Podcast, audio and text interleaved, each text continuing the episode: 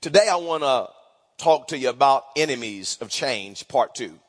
Enemies of change, part two. Now I'm going to do a quick review just in case you missed last week or, or the week before or you're new with us today at People's Church because this series is kind of connected together. Two weeks ago we talked about how God has a big dream for your life. But, but, but many people limit what God wants to do in them and through them because they think too small. We talked about how you have to dream bigger, how you have to think bigger, because God has more for you. Those watching online, God has more for your life. But we got to dream bigger. We talked about dreaming bigger with our faith and dreaming bigger with our family, with our marriage, with our kids. We talked about dreaming bigger with our career, with our finances. We talked about dreaming bigger with our education. We, we talked about dreaming big dreams dreams. And then last week, we talked about how many people get a dream from God. And you have a dream for 2012, a dream for your life from God. And many people begin to pursue that dream and many sabotage their own dream. Many people self-destruct and stop and kill their own dream with destructive behavior, with sin, with stinking thinking, with bad habits, with laziness, with a low self-esteem. They sabotage their own dream. And, and, for us to accomplish the dream that God has for our life, we have to allow God to change us and to transform our lives into the image of Jesus Christ. We have to continually change. The moment we say, I don't want to change anymore, we've simply said, I don't want to accomplish the dream that God has for my life. And so last week we talked about some enemies of change. We know we got to change. Things got to change. And so we looked at what are some enemies of change? What keeps us from changing? Last week we talked about when we keep doing the same things over and over again and expect different results. That That's an enemy of change. And a lot of people do that. And we also talked about point two last week when we abuse God's grace. There are, are, a lot of people who don't change because they say, well, God is gracious. I'm not changing because God is just a gracious God. And they use God's grace as a license to sin. And, and then we wrapped up last week uh, with, with point three that, that we try to change everything at once. And people get overwhelmed when it comes to change because they want to change everything at the same time. And when you try to change everything at the same time, you end up changing nothing. And we dealt with that last week.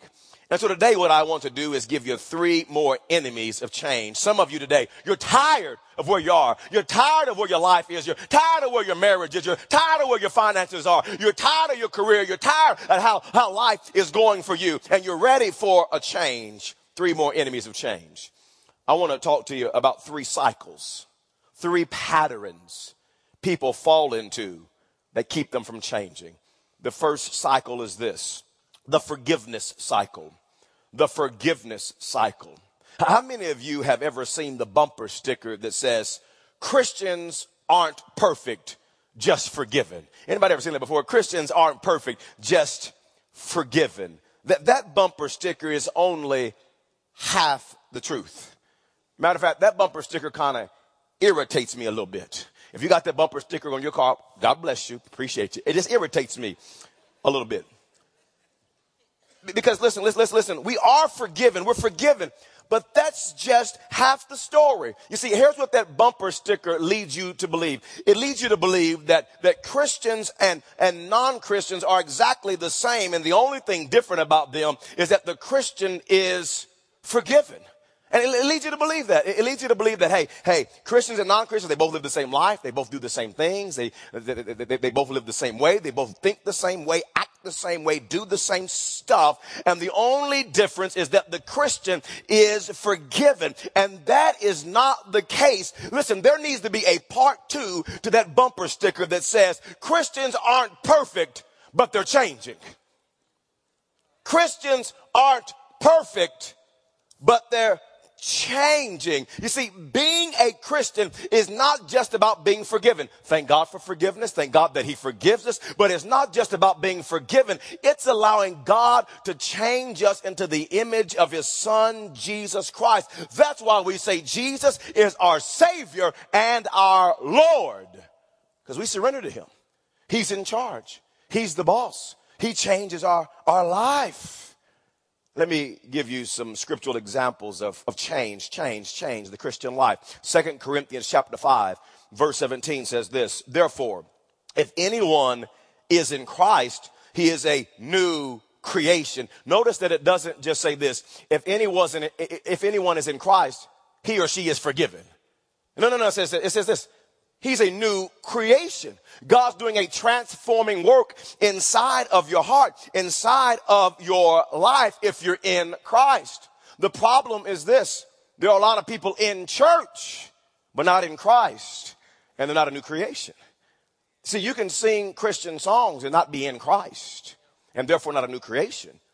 You can quote a scripture and not be in Christ, and therefore not a new creation. You can serve in a ministry and be in a ministry, but not in Christ and not therefore a new creation. But the Bible says if you're in Christ, you're a new creation. Old things have, has gone and the new has come. God is changing us on the inside. Paul, when he wrote to the church at, at, at Galatia, he wrote in Galatians chapter 6 and verse 15, neither circumcision nor uncircumcision means anything. What counts is a new creation. Not just being forgiven, but we're a new creation. God is changing us. He's transforming us to be more like Christ. Paul wrote this to the church at Corinth when he was inspired by the Holy Spirit in chapter 6 and verse 9 of 1 Corinthians. It says, Do you not know that the wicked will not inherit the kingdom of God? Do not be deceived, neither the sexual immoral, nor idolaters, nor adulterers, nor male prostitutes, nor ho- homosexual offenders, nor thieves, nor the greedy, nor drunkards, nor slanderers, nor swindlers will inherit the kingdom of God. Verse number 11. And that is what some of you were.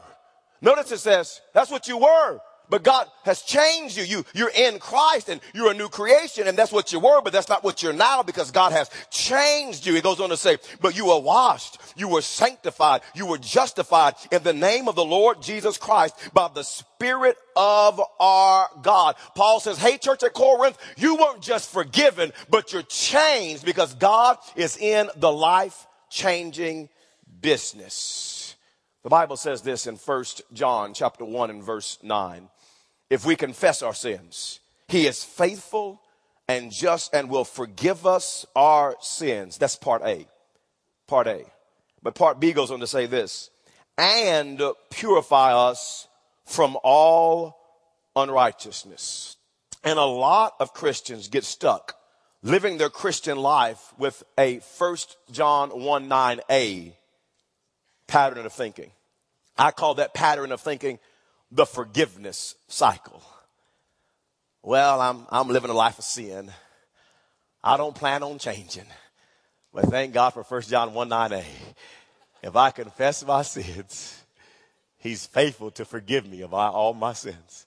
You know, I, I, have been, I've been addicted for 20 years to pornography. I've been addicted for 20 years to to gambling and spending all my money and can't pay my bills. I've been, I've been addicted to alcohol. I, I, I, I, have been addicted to, to drugs for 20 years, but I come to church some and thank God for 1 John 1 9 a. If I confess my sins, he's faithful and just to forgive me. Thank you, Lord, for 1 John 1 9 a. Grateful for it. Matter of fact, I love 1 John 1 9 a so much, I just premeditate and plan out my sin what I did this weekend, I'm going to do it next weekend. And I'm going to do it the weekend after that. And I'm going to do it next month. And I'm going to do it next week. I'm going to do it next year. I'm going to do it the year after that. Thank God for 1 John 1 9 a. If I confess my sins, he is faithful and just to forgive me of my sins. 1 John 1 9. I would ask how many of you are living in the forgiveness cycle of 1 John 1 9 a. I'd ask you to lift your hands, but I'm scared to find out who you are. First John 1 9 I'm, I'm gonna sin, I'm gonna mess up, I'm not changing, but I'm gonna sure confess 1 John 1 9 And listen to me, if you are entrapped by the pattern of 1 John 1 9a, it's time for Jesus Christ to break you free to part B, because part B says, and to cleanse us or purify us from all unrighteousness. It says, listen, God doesn't just want to forgive you. He wants to cleanse you. He wants to change you. He wants to transform you because you can't ever reach your dreams just with part A. You need part B where God is transforming you and changing you so that you're not self-destructing so that you can accomplish the dream that God has for your life. Break free today so that you can be what God has called you to be. There's a, a second enemy of change I want us to look at, this second cycle, and that's the procrastination cycle. The procrastination cycle. Procrastination is a major enemy of change. It's a dream killer. It's a dream killer. Now, now, now, this next statement I'm going to say is going to really shock some of you. So brace yourself. I, have prayed about it. I thought it through, and I'm going to say it. Now, brace yourself. It's going to shock some of you. Someday is not a day of the week. What? You know, you thought it was Monday, Tuesday, Wednesday, Thursday, Friday, Saturday, someday. It's not someday. You got, you've been getting it wrong. For, it's Sunday. It's Sunday, not someday. Someday I'm going to change. Someday I'm going to do better. Someday I'm going to think better. Someday I'm going to pursue my dream. Someday I'm going to obey God. Someday I'm going to follow the Lord. Someday, someday. And so many people miss out on what God has for their life because they procrastinate. They live a life of someday. Let me give you a scriptural example of this in Luke chapter 9 and verse 59. It says this. This is Jesus talking. It says, He said to another man, Follow me. But the man replied, Lord first. He said, Lord, I'll follow you someday. Not, not right now. Someday, but first, Lord, let me go and bury my, my father. Verse 60, Jesus said to him, let the dead bury their, their own dead, but you go and proclaim the kingdom of God. Still another said, I will follow you, Lord, but first, someday, Lord, I'm going to follow you. Lord, you know I'm going to follow you. know my heart. I'm going to follow you someday let me go back and say goodbye to my family. Jesus replied, no one who puts his hand to the plow and looks back is fit for service in the kingdom of God. And Jesus is teaching a very important principle in this portion of scripture. And the principle is this. Delayed obedience is disobedience. Delayed obedience is disobedience. When, when God says stand still, you better not move. But when God says move, you better not stand still. And God is saying move, change, change your thinking, change your attitude, change your actions, change your words, change your stinking thinking. Someday.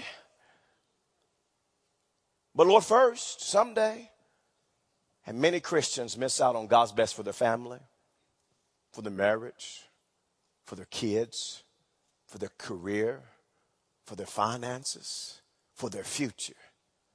Because they respond, someday, Lord, I'll, I'll do that. Procrastination is a dream killer. I want to give you three major reasons we procrastinate. Three major because some of you are tired. You're tired. You're tired. You're tired of where you are. Three major reasons we procrastinate. The first one is this. It won't pop up on the screen. It's not in your notes. It's in my notes. So just write it down. Write it down. The first major reason is this busyness busyness. In the scripture I just read to you, both people thought they were too busy to immediately follow Jesus. That they, said, but Lord, first, I have to. In other words, Lord, I'm, I'm busy right now. I, am too busy to follow you right now. Someday, now someday, but I, have got too many things going right now. I'm, I'm, I'm busy. And friends, it's so easy to get busy doing the good things and allow the good things to distract us from the best things. And you get distracted by good things. I think about my own life and and uh, every year as we pray and fast as a church, we're just wrapping up 14 days of prayer and fasting. It ended uh, yesterday at midnight and and it's been a great time of seeking God and God speaking to me. And every time at the end of a year, God begins to speak to me, challenge me during the prayer and fasting time. About changing some things and changing things about my leadership and things in the church to go to the next level, to reach more people for Christ, to disciple more people. And God's been speaking to me. But I've got a lot of good things going on. And I'm grateful for the opportunity to be able to speak out at different churches and events and conferences. And, and matter of fact, I flew out on, on Friday morning. Me and Brian, and Brian Rush, we kind of flight out at 6 a.m. in the morning to, to, to, to, to Rochester, New York to speak at the Father's house. I spoke at a conference there called One Thing. And many of you will remember Pastor Pierre Duplessis when he was here speaking for us in October. And so I went out and spoke for him on Friday night and then caught a 6 o'clock flight to get back home. Uh, uh, got here by, uh, by, by 12 or so so I could make it to my boys' basketball games. And and, and, good things and, and, a lot of invitations and can speak out. And I, am grateful for those things. And they're good things. And I could get distracted by the good things because I mean, it, I'm not sinning. I mean, it's good things. Lives are being changed. People are being encouraged. People are being saved. But, but, but my first priority, the best thing that God's called me to is to lead people's church and to cast vision and to study and pray and to lead this church. And I could get so distracted by the good things that I begin to procrastinate. God said, Herbert, change this. Herbert, change your thinking here. Herbert, change the structure here. Herbert, change the way you're leading here. And I'm like, well, Lord, I'm busy right now. I'm doing the good thing. I'll do that someday, but not right now. And friends, can I say the same thing for you? That if you're not careful doing, you allow the good things to distract you from doing the best things. And I have to say no a whole lot more than I say yes because I don't want to end up procrastinating and miss out on God's best for my life. Question. What good things are you doing right now that are distracting you from the best things? What are you focused on right now? What is getting all your time and attention? And it's a good thing, but it's not the best thing. It's not going to take you and propel you for the, into the destiny that God has for your life. Busyness, busyness. I want you to see a second major reason we procrastinate, and that is short term thinking short term thinking. Both individuals in this story had short term thinking. They were focused on the immediate. They were focused on the present and they were not thinking about the future. But Lord first, because I'm just thinking about today. I'm not thinking about a year from now and 10 years from now. I'm just thinking about today. But Lord, first I got to take care of some things, short term thinking. And people who accomplish their dreams are long haul thinkers, not short term thinkers. I look at my own life and I have some dreams from God. One, one of my big dreams from God is that I want to be married to my wife until the day I die, happily married to Tiffany. I have a dream, man. I, I dream about it. I envision it. I dream one day I'm going to retire from People's Church me and Tiffany gonna hold hands, gray headed, walk out, go sit on the porch in our rocking chair, drink iced tea in love. Grandkids coming over, talking to the grandkids, playing with the grandkids, great grandkids coming over. I mean, I dream about this. Been happily married. It's a dream that, that God has given me to be happily married. And, and, because I got long haul thinking, you know what? I don't, I don't get caught in short term decisions, short term thinking. You know, God is speaking to me about changing in some areas of my life. Even now, areas I can be a better husband on how to love Tiffany better and honor her better and cherish her better and esteem her better. God's speaking to me. And if I had short term thinking, I'm like, I'm not doing that. She gets on my nerves sometimes. I'm not doing that. I'm not doing that. I'm selfish. I'm not doing that. But I got long term thinking. If I, I realize if I don't change this area that God's speaking to me about, it's going to hinder the dream that God has given me of having a healthy and thriving marriage until, until death do us part. So I say, yes, Lord, I'm not going to say someday I change. Cause I got, a, I got a long haul dream for my marriage. Well, one of my, one of my dreams that, that I have is I want to be the pastor of People's Church until I retire. I want to be here. I want to, I want to do it, pastor this church with integrity for the long haul. I want to be your pastor. I, I want to go until at least another 25, 30 years. You probably won't let me go longer than that. I'll be starting pushing 70. You'll be trying to get rid of me. Boy, that boy ain't got no more energy. Man, get on out of here, Pastor. Go ahead. Get, find somebody else to do this, Pastor. You can't do this no more. Go. Eh, eh, I, I have a dream, though. I have a dream.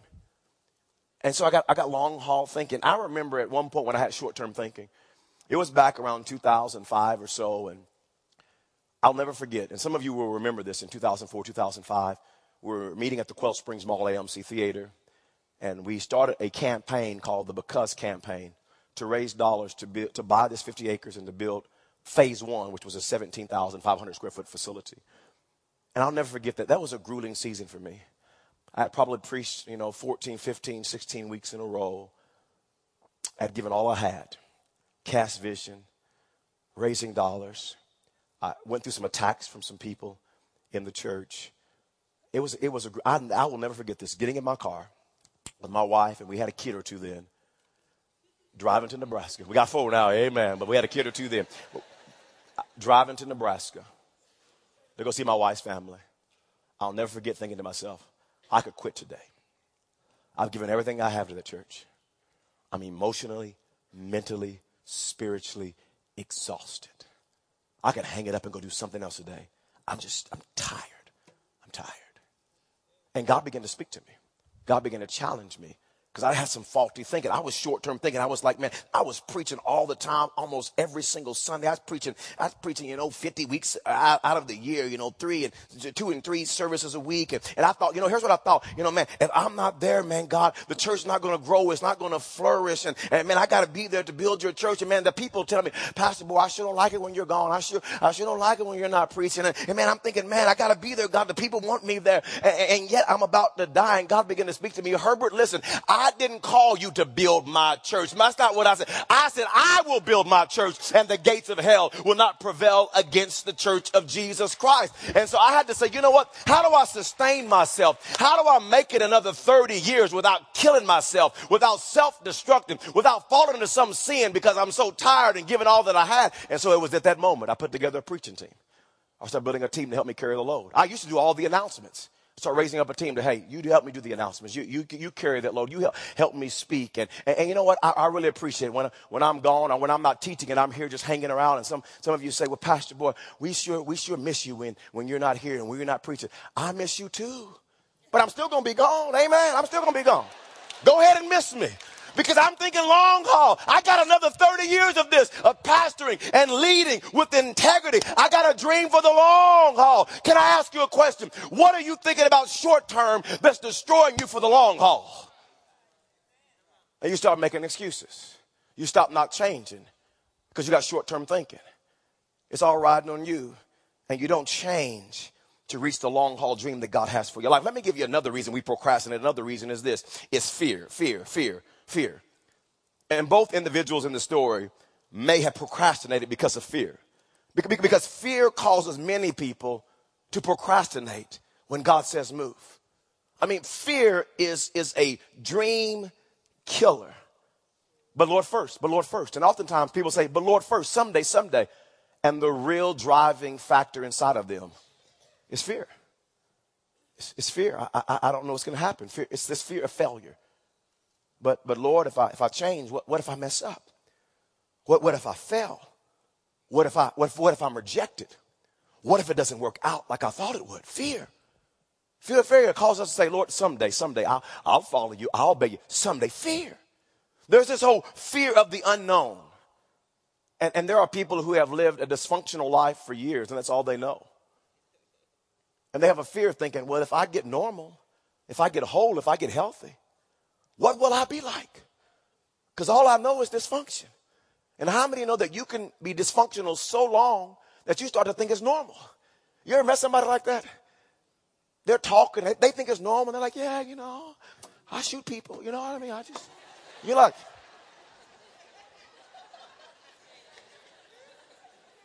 and they think it's normal. You know what I mean? They think it's, normal. you're like, man, that ain't normal. You're weird. You're not normal. But they're, they're just dysfunctional. And, and they get, they, they got a fear, a fear of the unknown. What if I change? There are people, man, they've been addicted so long. They've been addicted to something for 20 years and it's like a pet friend to them.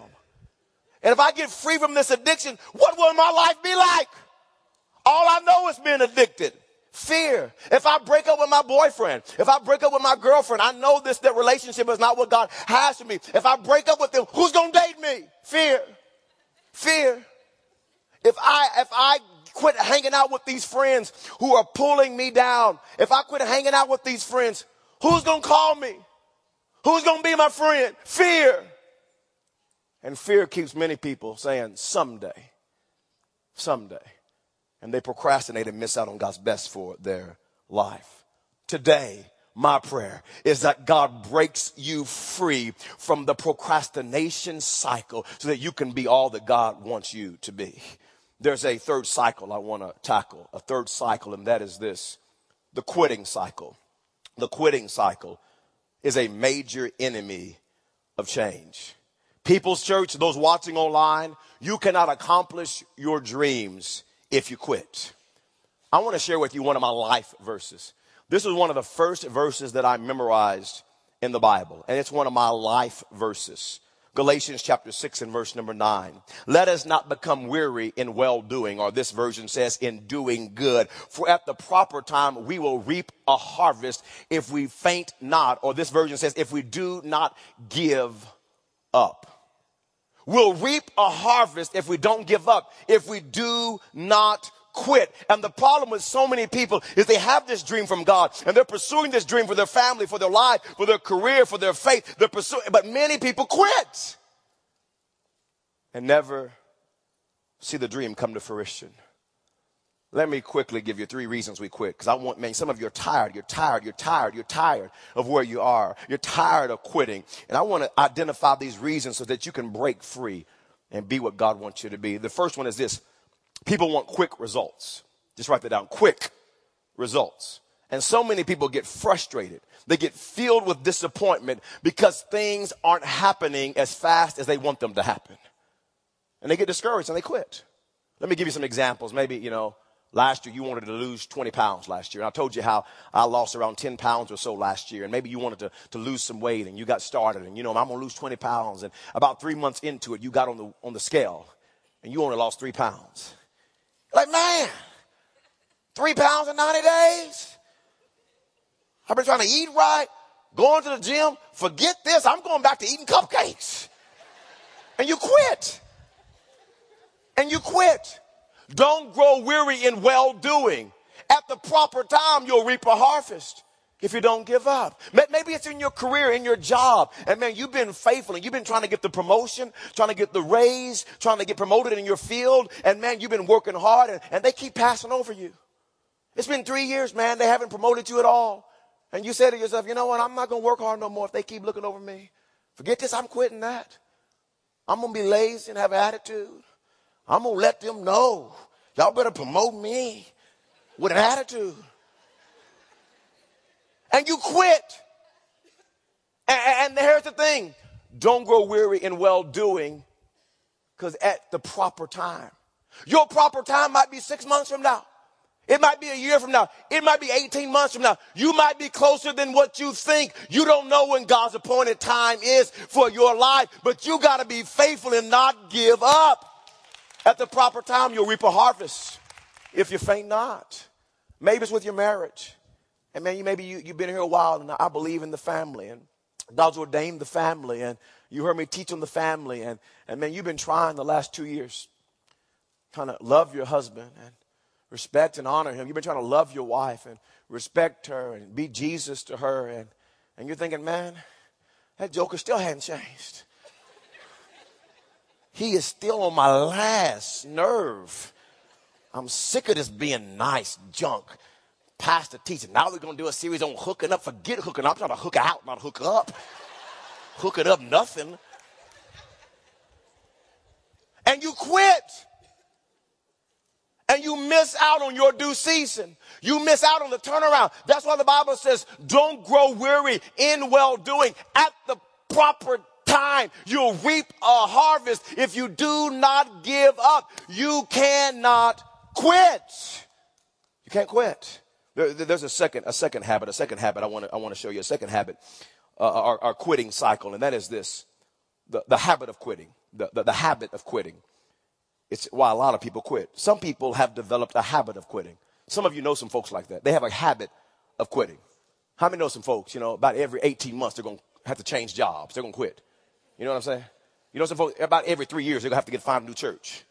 You know, they're going to get, I'm going to get me a new church home every three years. You just about every three years. So where you going to church at now? You know what I mean? Well, I don't like my church no more. I'm quitting. Okay, all right. You know, about every five years they got to get a new marriage. You know, I'm quitting my marriage. I'm quitting. I'm sick of them. About they say quit. You know, there's some people that, that about every two years they got a new friend. They don't ever have the same friend. You ever met somebody like that? Don't ever have the same friends. Like, what happened to such and such? Oh, I'm not friends with them no more. like, you just quit everything. I'm going to quit my own family. I don't even like my family. I'm not even going to Thanksgiving dinner no more. I'm just quitting. I'm sick of them. Just quit everything. Got a habit of quitting. And you can never reach your dreams when you have developed a habit of quitting. Friends, can I tell you, oftentimes people who have a habit of quitting, it has been modeled for them.